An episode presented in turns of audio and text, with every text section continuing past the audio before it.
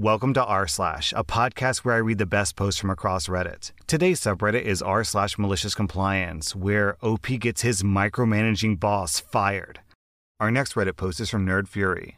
My new manager at work is one of those people who absolutely has to be in control. Even when you're exceeding your responsibilities, keeping your head down, not putting a toe out of line, she still asks you to come to a meeting room to discuss some minor issue or another. Recently, she pulled me into a meeting to discuss me being late to work. The protocol is to call in, say that we're going to be late, then submit a schedule adjustment request when we arrive. She accused me of not calling in or submitting a request, but I was able to prove that I did. Only instead of leaving it at that, she insisted that I now had to call her and explain why I was late. I told her that's not our process, and she said that she was making a new process. So now I call her at 6 a.m. on her day off to let her know that I'm going to be late. She also had to have a meeting with me because my scorecard for a stat was 99 out of 100 when the target was 50 out of 100. She just had to point out that one point that I missed. She also did the same for a handling time issue where I was averaging 600 seconds when our target was 1500 seconds. She just had to tell me about one call that I took too long on. Suffice to say, people have been complaining to her manager, following an incident where she was asked to follow up on something for me and claimed, if it's not in writing, it didn't happen. I've been asking for everything in writing, and I repeat that mantra back to her when she claims to have told me something. Last week, she asked me to see her after my phone call. I walked over and she wasn't there, so I went back to my desk. She asked why I didn't stay around, and I reminded her of the time that she put in writing that I wasn't to spend more than one minute waiting for her if she asked to see me, and that I was to go back to my desk and take calls, not waste time. She asked me to come over again, and when I did, she wasn't there. This repeated twice more before my shift was over. Every single time I documented something like logged out at 2:14 p.m. and 35 seconds. I came to your desk, you weren't there, so I spent 45 seconds waiting, returned to my desk, and took another call at 2:16 and 38 seconds in chat. She messaged me asking me what time my shift was over, and I told her I was done 2 minutes prior, and she says that we can catch up now. I told her that my shift was over, and I asked if she would approve overtime pay for an out of hours meeting. She told me not to be silly, that it'll just take 10 minutes. I refuse and say that if I'm not getting paid, then we can do it tomorrow when I am getting paid. She's typing, then not typing, then typing, then not typing, clearly choosing her words. I know that she's angry at being challenged, and she decided to employ one of the tactics she used when she managed a team for a company where this was standard practice. Okay, well, if you'd like to go home now, I can always make it a formal meeting. A formal meeting where I work is code for a meeting with HR, documented on your record for misconduct and repeated issues. She thinks that she's won. I say, not a problem. Make a formal meeting, ensure that I have 24 hours notice, send a formal invite, and I'll bring a support person with me. I log out and leave, but not before grabbing screenshots and saving a copy of the chat logs. The next day, she's called my bluff and has a meeting scheduled. I send it over to my union rep who shows up for the meeting. HR sits down with us and opens up with So, we're here today to discuss some concerns. Your team leader asked you to attend an off the cuff meeting three times, and for some reason you refused? I quickly clarified what actually happened. My manager claimed otherwise, and I repeated her mantra if it's not in writing, then it didn't happen. Then I supplied receipts her demands that I put things in writing, her chat, my timestamps, my call logs, and her message to me afterwards. My union rep stares at the two of them with a small smile and asks, So, do you maintain the position that employees should attend meetings unpaid and that misconduct investigations are a good use of resources if they refuse? The HR said that there may have been a miscommunication and that I could return to work. I have them put in writing that I am not accused of any misconduct. I've been cleared of any false accusations, and I have nothing documented on my staff file. Yesterday, my team was told that our manager had decided to pursue opportunities outside the company and that we were getting a new manager. Honestly, OP, I'm not surprised at all that that manager got canned. Not only was she illegally demanding that employees stay after work for unpaid work, but she was dumb enough to put it down in writing. Our next Reddit post is from the pettiest. I was working over 50 hours a week for a huge corporate bank on salary pay. My apartment was one mile to my office, and they both had rental bike stations that I used regularly. My boss at the time was a time cruncher, and he regularly disregarded the overtime I was working to point out a few minutes here and there. One day I went home for lunch, walked my dog, got on my bike, and within 30 seconds I was hit by a car. EMTs were called to the scene, but nothing was broken. My clothes were ripped and I had road rash. I called my boss to let her know that I'd be back a little late due to the crash, and she told me lunch was to be 60 minutes only and I would face repercussions if I was late. So I didn't go home to change. I went right back into work, where the head of the department immediately called me in, seeing my ripped, bloody clothing. I explained what happened, and I told them I would never take more than 60 minutes ever again, regardless of circumstances. My boss was pleased, but I was sent home to change.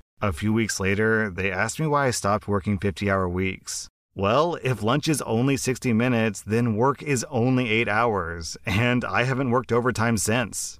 OP, when you were telling this story, when you got to the part about you showing up to work like bloody and with ripped clothes, the way I thought this story was going was that the head of the department was going to be horrified at this overly strict policy and that he was going to blast your boss for being so strict and careless and heartless. But instead, they were happy with you for complying with a 60 minute deadline. OP, I think it's time to seek employment elsewhere. That is insanely toxic.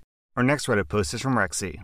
So, this happened to me a few years ago when people were allowed to walk around the city without a mask. I'm one of three co owners of a local tech company that also provides tech support. Now, one of our big time clients was an office for whom we had deployed three to four servers and provided special technical support because they were one of our OG clients. Now, the storage servers that we had deployed in that firm were old and they'd started to wear down and get slow. So we suggested they replace them with newer, more reliable, and faster servers. And the owner, a major douchebag, decided to wait until the weekends because they had a huge and critical project going on and they didn't want to waste any time near the deadline. Basically, just put together the new servers and install the software so that we could go ahead and swap the servers and use the remaining time to check for errors and stuff. And he told us to get the new servers ready to go so that when he had an opportunity, we could come in and swap them over. So his office had this employee, Elliot, who would look after and improve all repairs related to the servers. We also had to get his approval for any repairs related to the servers, unless we had direct consent from the owner. So, around four to five days before the new servers had to be deployed, we went and did our routine checkups on the servers. We found a major issue with the servers that could lead them to crash hard, hard, like not being able to work again hard. So, like anyone would, we wanted to resolve the issue. Luckily, it was nothing we hadn't seen before. In fact, we predicted that this might occur, and it would only take a couple of hours of downtime. So we sent an email to Elliot that contained all the details of the issue and asked for approval to shut down the servers for repairs. Within seconds, Elliot responded with a flat out no. We sent him another email asking, Are you sure? And we gave more details about the issue and how all the servers might crash if the issue wasn't resolved. He again responded with a no. So I called the owner, and the owner said to just do as Elliot said. When I told the owner that Elliot said no, the owner said, Then don't do it. I asked that he get me that in writing. He said okay, and around 10 minutes later, we got an email stating the conversation I had with him. So we left it at that. The next day, we got a frantic call from the office saying the servers had crashed, how they were behind schedule, and how they couldn't do any work. And how it is your job to make sure there's no issues in the servers, and how we're responsible to pay for their losses. I then calmly told them that we, in fact, had told them about the issue and how serious it was, and that their servers may not work anymore, and they had to wait until the weekends for the new servers to be deployed because they weren't yet completed. The owner went insane and said that we hadn't told them about the issue. But when I sent him the email chain between us, Elliot, and his own email, he shut up because he knew he couldn't do anything. He asked us to just hurry up the new servers and hung up. The next weekend, we deployed their new servers. The best part is what would have cost them only one hour of downtime and repairs cost them four days of downtime and possibly a bunch of money because they were late to finish their project. And yeah, Elliot was probably canned because I never heard from him again. So, one of the things I like to say on this channel is don't mess with the IT guy. The second thing I like to point out is when someone asks you to confirm what you said in writing, then whatever you just did is probably a bad idea. So, I. so I feel like the worst possible combination is when the IT guy asks you, "Hey, um, can we get that in writing, please?" How does that not send off alarm bells in your brain? Like, hmm, the IT guy is saying I shouldn't do it, and he wants me to confirm it in writing. Maybe what I'm asking him to do isn't a good idea after all. Our next Reddit post is from Bob Den. I have three older sisters, and the middle one, Pat, passed away a few years ago. I was thinking about her this weekend, and I remembered a story that I believe fits here. When we were kids, we had chores that we had to do around the house. The oldest two, Judy and Pat, had to do dinner dishes. This was back when dishwashers were a luxury item that most families couldn't even dream of. Judy, being the oldest, would try to manipulate things so she got off light. Generally, this meant that Pat would have to wash and rinse while Judy would dry and put dishes away. The washing, and particularly the scrubbing of pre Teflon pots and pans, was a real task. And finally, Pat complained enough that mom and dad stepped in and said the work needs to be equally divided. If one of them washed and rinsed one night, then the other would the next night. Well, Judy did not like that, so she offered an alternative. Each of them would wash, dry, and put away half the dishes. This was deemed acceptable.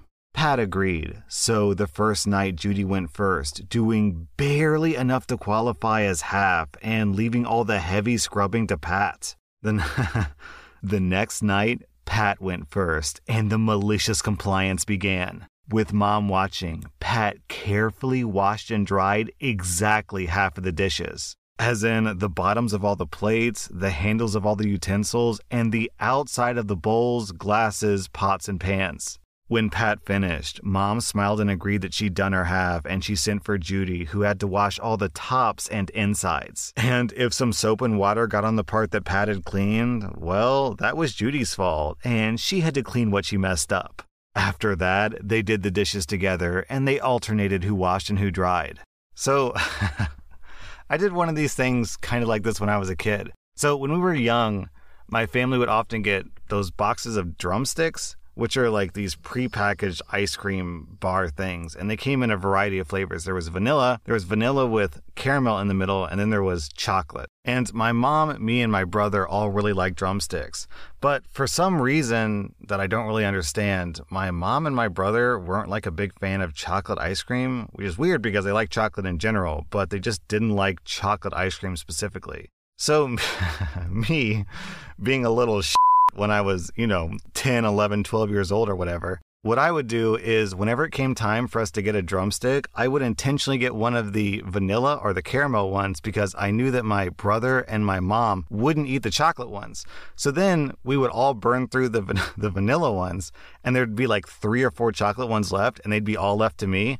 And then once my family figured out what I was doing, my brother was like, Hey, that's not fair. He's eating all the vanilla ones so that we have less, and then he's left with all the chocolate ones. And then my mom was like, Dabney, you know that you're being unfair. You should just eat the chocolate ones. And me, like I said, being the little turd that I was, I had this all planned out. I was like, well, that's not fair. How come you guys only get to eat the vanilla ones and I have to only eat the chocolate ones? I like vanilla ones too. But unfortunately, my mom forced me to eat the chocolate ones, which I tried to act like I was unhappy about. But to be honest, I was perfectly happy with chocolate. and I just wanted to scam my family out of extra ice cream cones. It's a little like cruel and selfish, I get it, but you know, like I was 12, man. That's what 12 year olds do. They try to get as much ice cream as they possibly can. Don't hate the player, hate the ice cream game, man. That was r slash malicious compliance. And if you like this content, be sure to follow my podcast because I put out new Reddit podcast episodes every single day.